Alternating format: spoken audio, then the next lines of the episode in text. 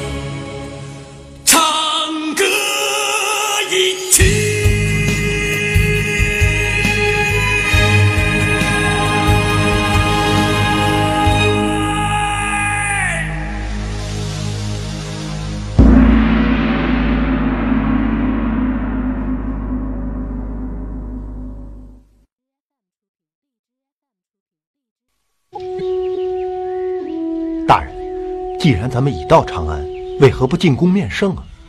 当然是为了避开对方的耳目，您是说皇帝身旁有内奸？这是肯定的，否则就不会有降帐遇袭的事情发生了。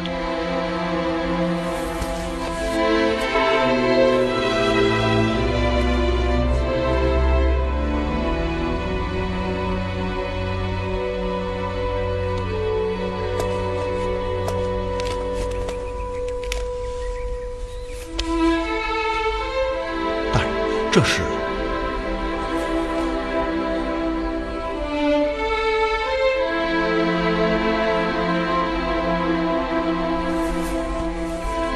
走吧。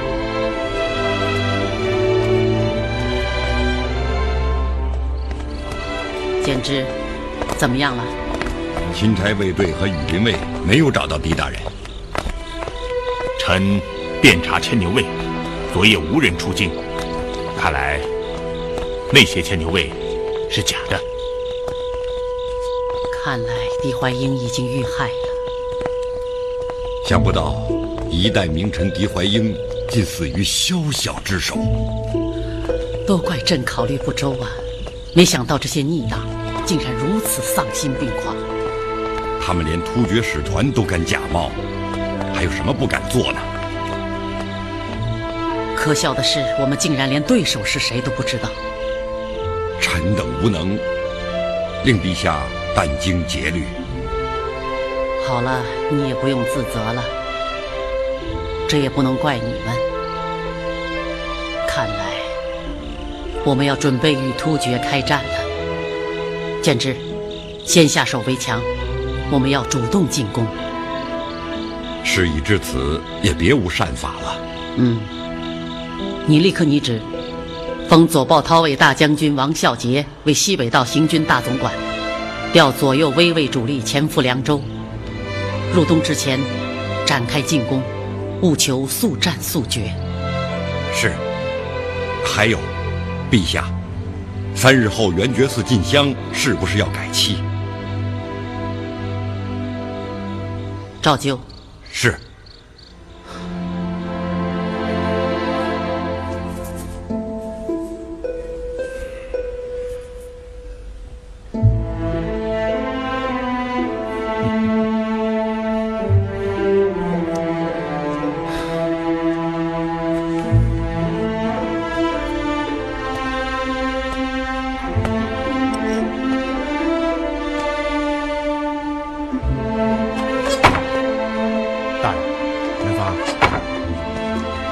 消息吗？皇上三日后到圆觉寺进香。来，给你看样东西。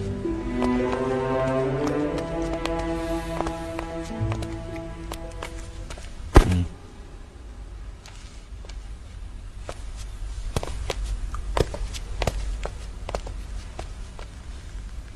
这两块手帕的质量完全一样，都是蝮蛇用过的。大人。难道正是？现在有几点可以肯定：第一，土窑失火绝对不是意外；第二，使团被杀与土窑失火为同一元凶——蝮蛇。因此，这两案可以归一。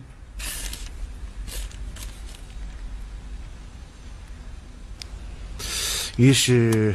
这第一个问题就出现了：蝮蛇为什么会甘冒其险袭杀使团，而且还要冒充进京呢？那大人的意思是，我们可以用排除之法。第一种可能，他们这么做是想挑起两国的战火。那他们只要杀死使团就够了，根本不用冒充假使团进京啊。嗯，有道理，这一点可以排除了。第二种可能是为了利益，冒充使团进京，可以得到很多的赏赐。那他们大可不必放我逃走，更不会杀害郡主、刺杀大人。嗯。这一点也排除了。那么第三种可能，就是利用使团的身份为掩护，潜入京师，达到他们不可告人的目的。嗯，这是最有道理的假设。嗯，也只有这种解释才是最合理的。那么，这个不可告人的目的到底是什么呢？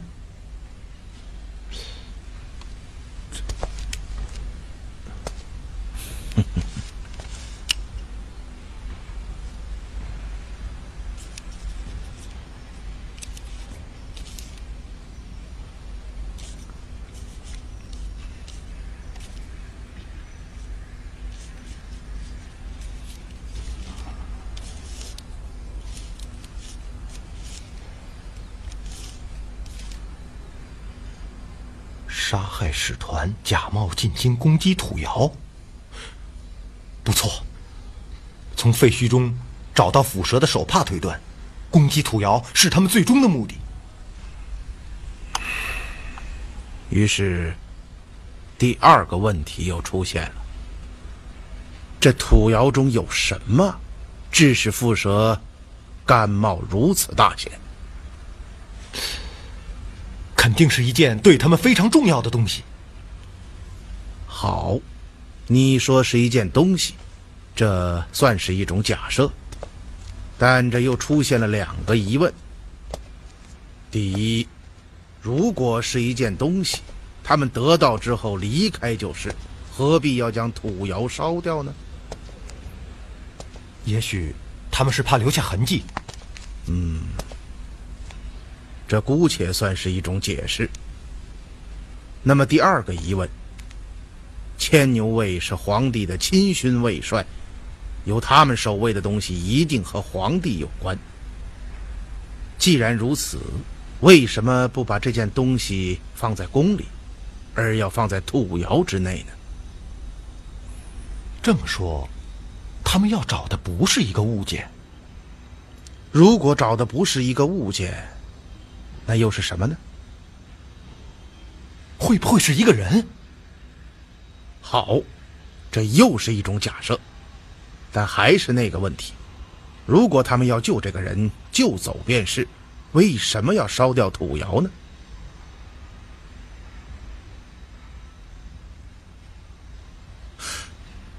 只有一种解释：他们要造成意外失火的假象，利用大火将所有的尸体焚毁。令查案人员无法辨认容貌，这样也就无法断定那个神秘的人物到底是被他们救走了，还是已经被烧死了。有道理，大人，合乎逻辑。好，我们现在就把两种假设综合起来。这些人利用使团身份，要达到自己的目的，而这个目的就是要救走土窑中的神秘人物。这一切都合理了。如果没有使团身份，他们即使攻击土窑救人得手，也无法将人带出长安。对，最后一个问题，他们为什么要杀害郡主？是啊，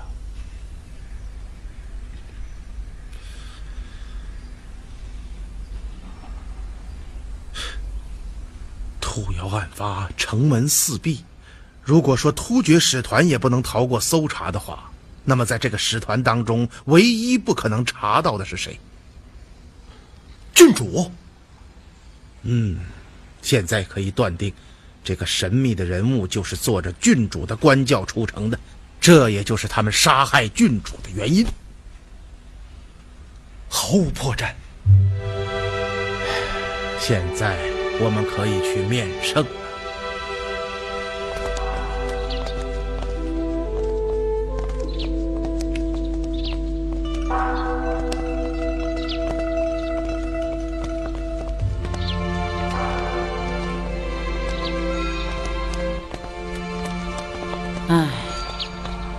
下自进寺以后，一直愁眉紧锁，想来心中定有愁烦阻塞，难以开言。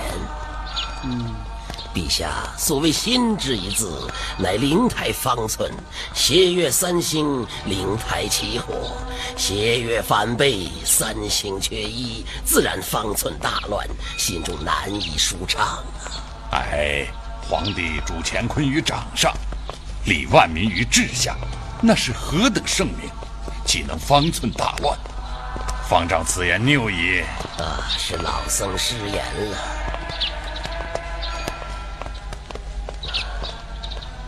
陛下，灵台起火，邪月反背，三星缺一，是个敌字；而灵台邪月则代表心。方丈此言不是没有用意的吧？回陛下。老僧只是随便说说，并没有什么用意。倒是陛下心有所思吧？境由心生，一切都在方寸之间呐。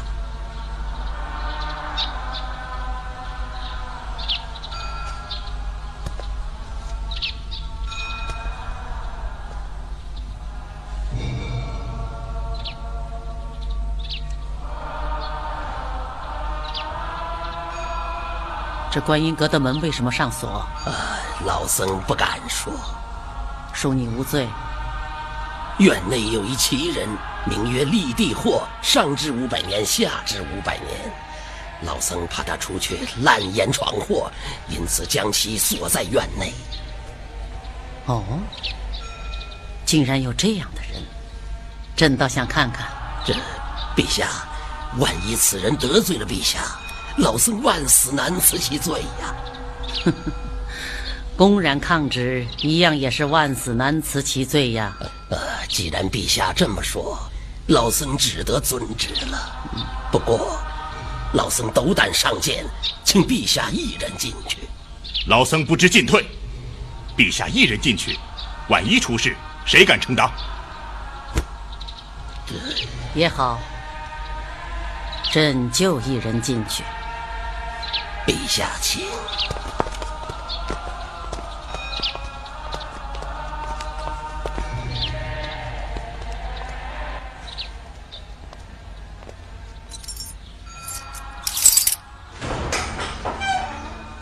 陛下，请进。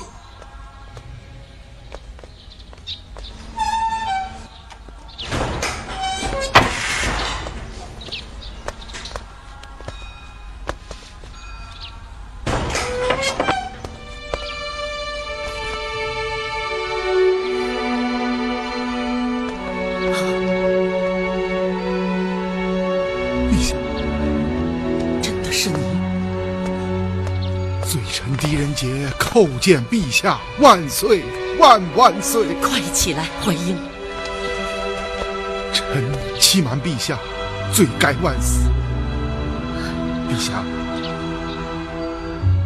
看到您龙体康健，乃臣之幸，天下之幸，万民之幸啊！好了，你我之间又用不着来这套虚文了。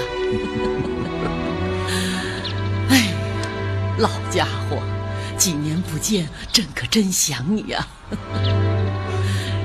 怀英就是狄怀英，狡猾的老狐狸。朕一直就不相信你真的死了。知臣者，陛下也。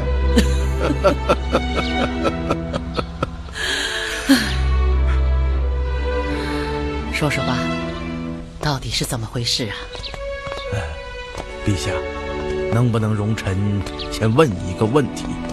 你问吧。京城土窑之中那个神秘的人物究竟是谁？你怎么知道的？分析。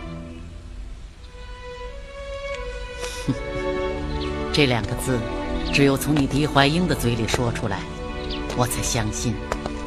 看来，你已经找到答案了。是。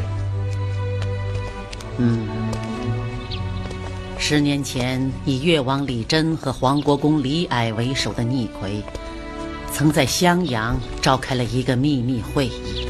坐。谢陛下。召集礼堂的亲王援救倚老故臣，谋反逆天。与会者竟多达一百三十多人，名单在越王继室刘金的手中。臣曾听说过这份名单。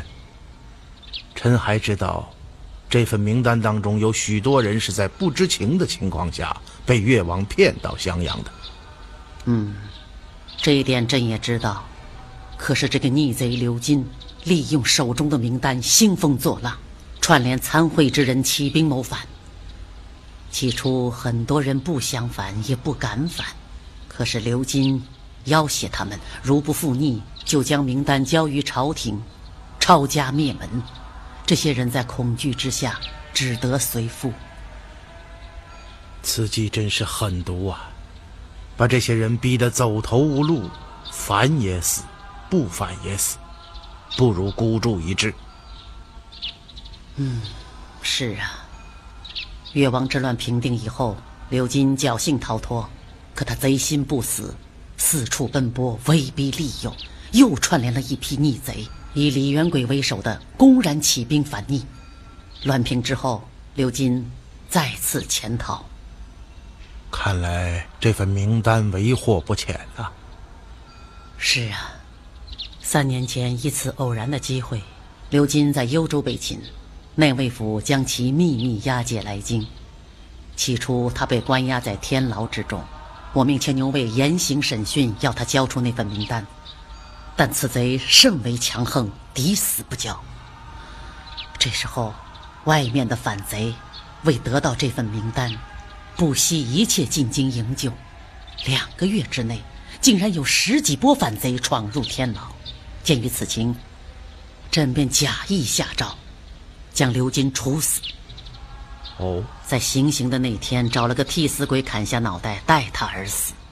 暗中却将刘金秘密转移到长安城内一个不起眼的小土窑内，命牵牛卫中郎将虎敬辉率卫士严加看守。这样，外面的反贼以为刘金已死，便不再前来。哼，真没想到，竟然会出这种事。陛下。臣已经明白了，这个假突厥使团就是为了营救刘金而来。什么？陛下，请过目。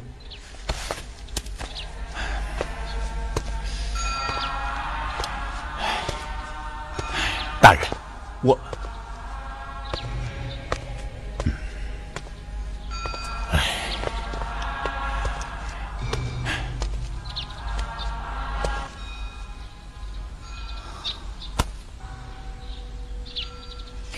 这样，陛下，臣有一句话，不知当讲不当讲。你我之间当讲的固然要讲，不当讲的即使讲了又有何妨？不必顾虑，直言便是。朝中有内奸。内奸？嗯，您想？突厥使团的行程，刘金密藏土窑，臣奉旨回京，这些都是绝密之事。如果没有内奸，对方怎能得知？嗯，是谁？臣不知道。朝中的重臣、宫中的内侍、宫人、女官，都有可能。嗯，因此，陛下，我们行事一定要小心。也许这个内奸就在你我身旁。怀英，此事迫在眉睫，你要尽快破此一案，严惩凶手，否则两国战事将起，生灵必遭涂炭呐！陛下，臣心中已有计算。大人，皇上进去已经一个时辰了，肯定是出事了。好，你带人进去看一看。是，随我进院。皇上有旨，召张柬之大人、虎敬辉将军入内。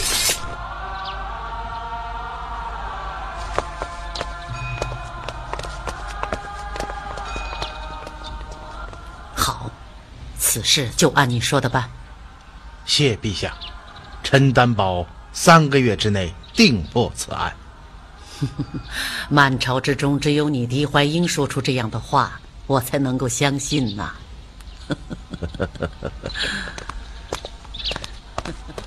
啊，怀英兄，嗯，哎呀，简直，怀英兄，简直，啊，陛下。请恕臣无状。罢了，简之，有几件事情你要记下。是。第一，立刻下旨召回西北道行军大总管左豹韬卫大将军王孝杰，与突厥开战一事，容当后议。臣遵旨。第二，着吏部拟旨，复狄仁杰、同凤阁、英台平章事加处置使。明日即赴北都太原，代朕祭扫祖祠。陛下，当此危急之时，狄大人应立刻赶往事发地点甘南道石河川查查大案，缉拿凶手。此时命他奉旨祭扫北都，似有不妥。朕意已定，不必再言。臣遵旨。第三，传旨刑部撤销对甘南道游击将军李元芳的追击。啊，陛下，李元芳可是涉案重犯呐！突厥使团被杀，李元芳有失职之责，却无串谋之罪。朕已与狄青商议过，命其在狄青麾下效力，戴罪立功。哦，这一次在将帐遇袭，就是这个李元芳救了我的命。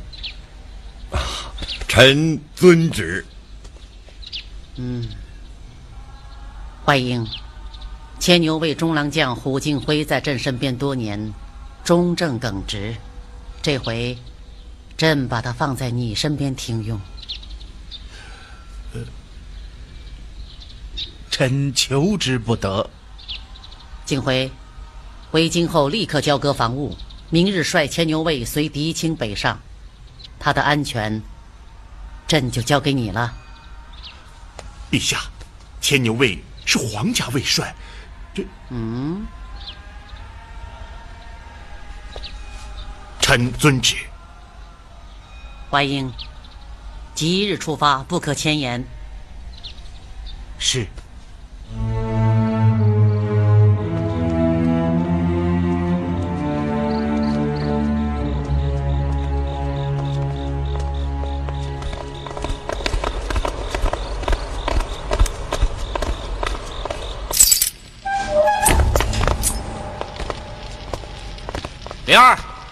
站起来，跟我走。哎，你他妈听见没有？你你看什么看？快点起来！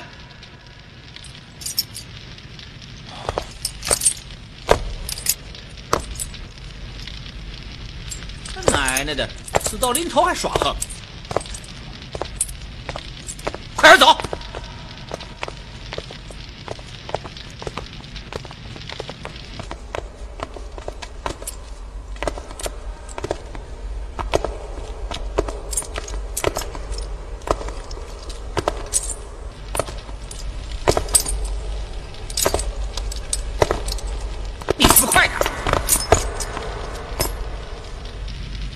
你要干什么？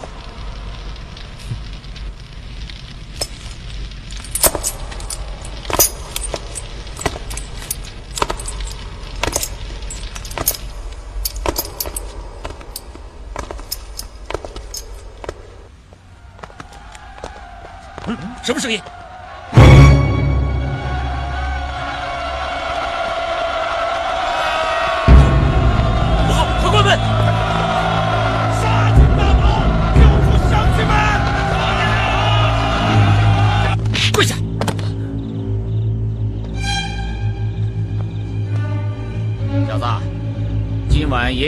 上黄泉。恐怕到现在你还不明白自己为什么死吧？啊？看来你只能做个糊涂鬼了。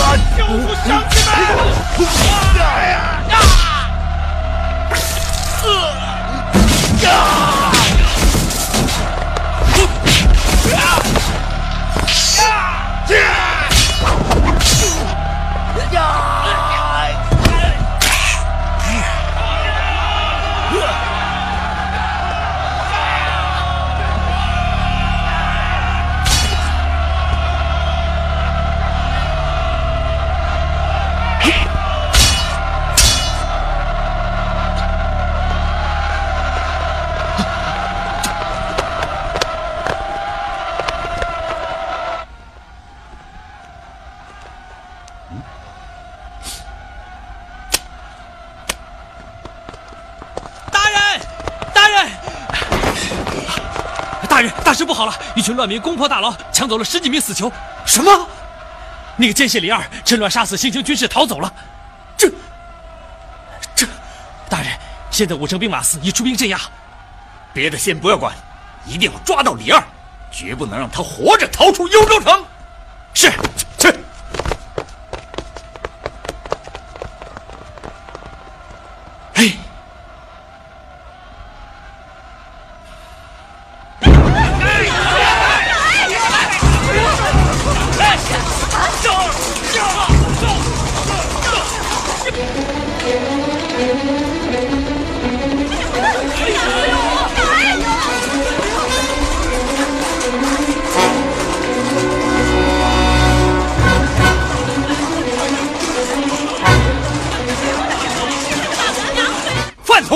群饭桶！我养你们这些人有什么用啊？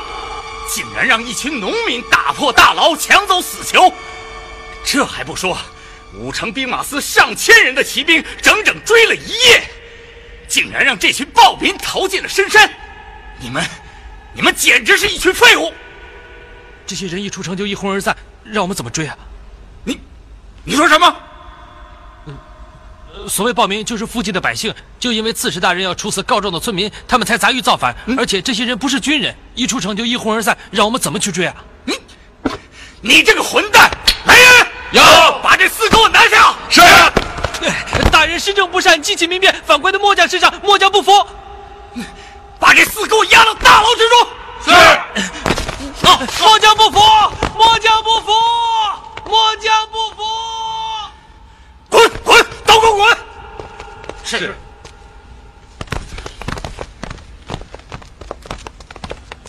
吴司马啊啊，一只大人，怎么样？查遍全城，也没找到李二的踪迹。怎么办？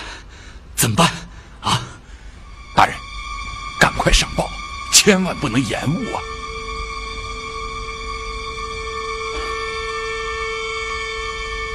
也只能这样了。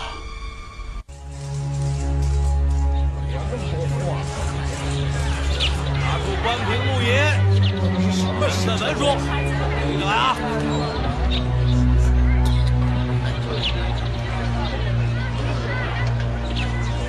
行，过去吧。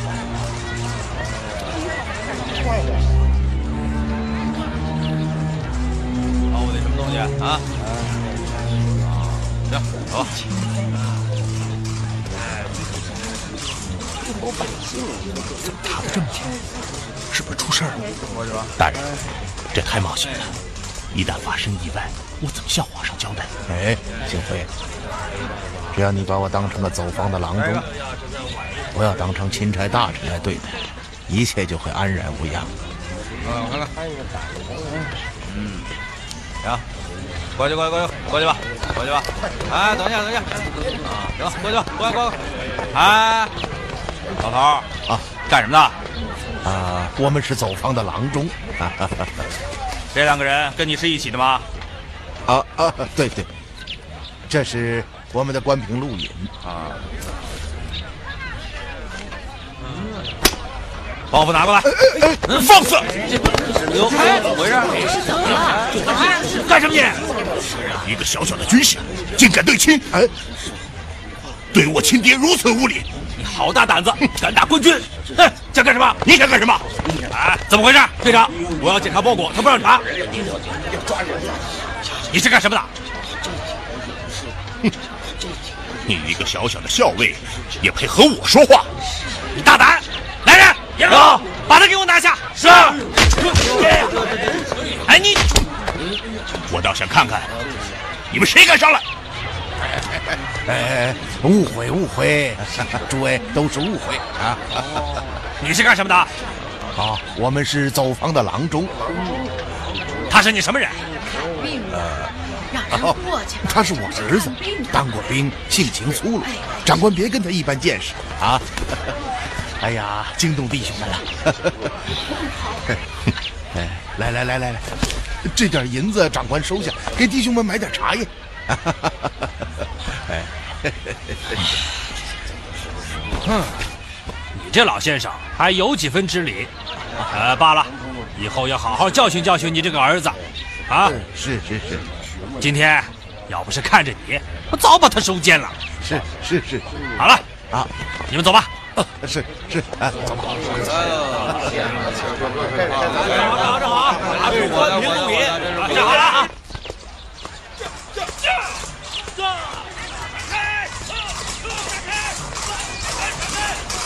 你看咱们是嘘。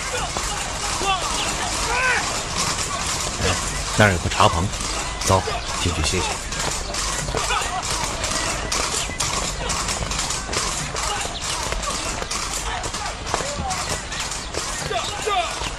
预备，里边请啊，请坐。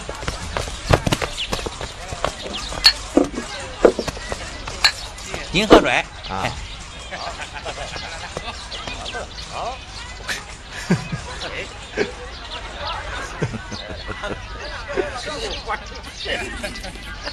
怎么了？他在笑你 啊！胡将军真不愧是皇家卫帅的领袖，端的是大将军威风八面。嗨，你呀，这儿不是京城，你也不是牵牛卫的将军，你就是个郎中的儿子，你瞪的什么眼，使的什么威呀？啊，好端端的让我损了几两银子。嗯，大人，胡将军可比您的钦差大臣威风的多了啊！哎，元芳，嘘，大人，我，嗨，我也是一时气愤难平。千万别忘了，我不是钦差大臣，你也不是将军，我们就是普通的平民老百姓，啊。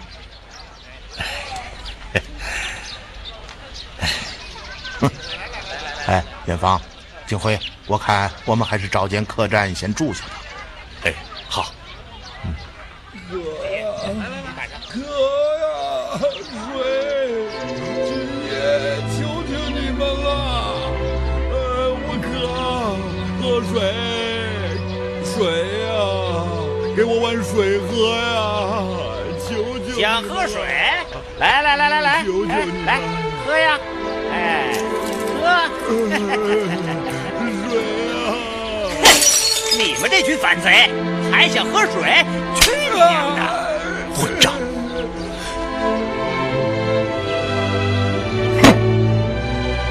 大人息怒，别忘了咱们的身份。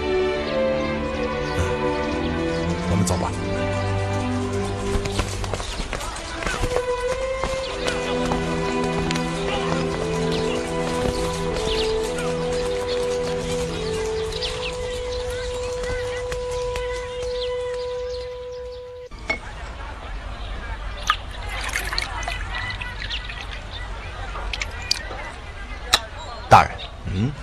到现在我还是不明白，我们为什么要到幽州来？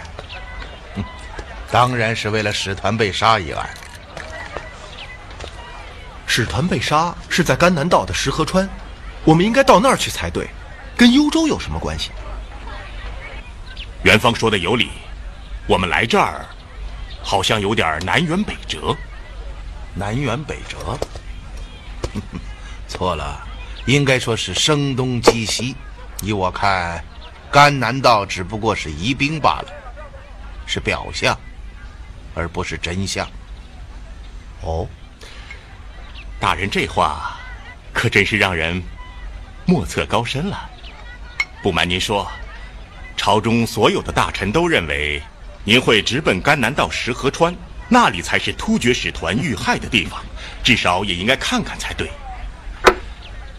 可第一个没想到的是，皇上竟派大人祭扫北都；这第二个没想到的是，您已经到了太原，竟连城都没进，弃大队，飞马转奔幽州。哎呀，这几天，静辉把脑袋都快想破了，也不明白大人这是什么意思。元芳，嗯。你还记得在绛丈县那个假传圣旨的牵牛卫吗？记得。哼，那你就不应该觉得奇怪。哦，大人当时就曾经说过，那个人有幽州口音。是啊，不光是他，那些追杀我们的蒙面人也是幽州口音。而且，土窑之中的刘金也是在幽州被擒的。因此，我断定，幽州一定与本案有着千丝万缕的联系。这，也就是我到幽州来的原因。既然我们的目的地是幽州，圣旨为什么要我们到太原去祭扫？庆辉啊，可不要小看了我们这些对手，他们手眼通天，耳目众多，我们所有的行动都在他们监视之下。所谓的太原祭扫，不过是转移他们的视线，令其措手不及。哦，那大人，嗯，我们现在该做什么？进来。啊，几位爷，旅途辛劳，洗洗脸，烫烫脚，解解疲乏吧。啊。啊，小二啊，啊，有件事我想问问你。啊，您说，这城里出了什么事，戒备的如此森严？怎么，客官，您没听说？没有。昨天夜里，大柳树村的乱民暴乱，打进大牢，抢走了十几名死囚犯。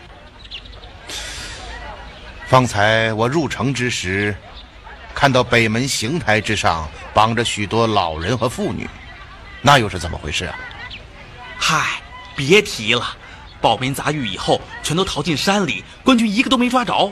刺史大人一怒之下，把大柳树村里跑不动的老人和妇女全部都给抓起来了，绑到刑台上，贴出告示说，三天内这些暴民不来自首，就杀掉这些老人和妇女啊！真是岂有此理！哎，造孽呀！得了，客官，那我先走了。啊，对吧。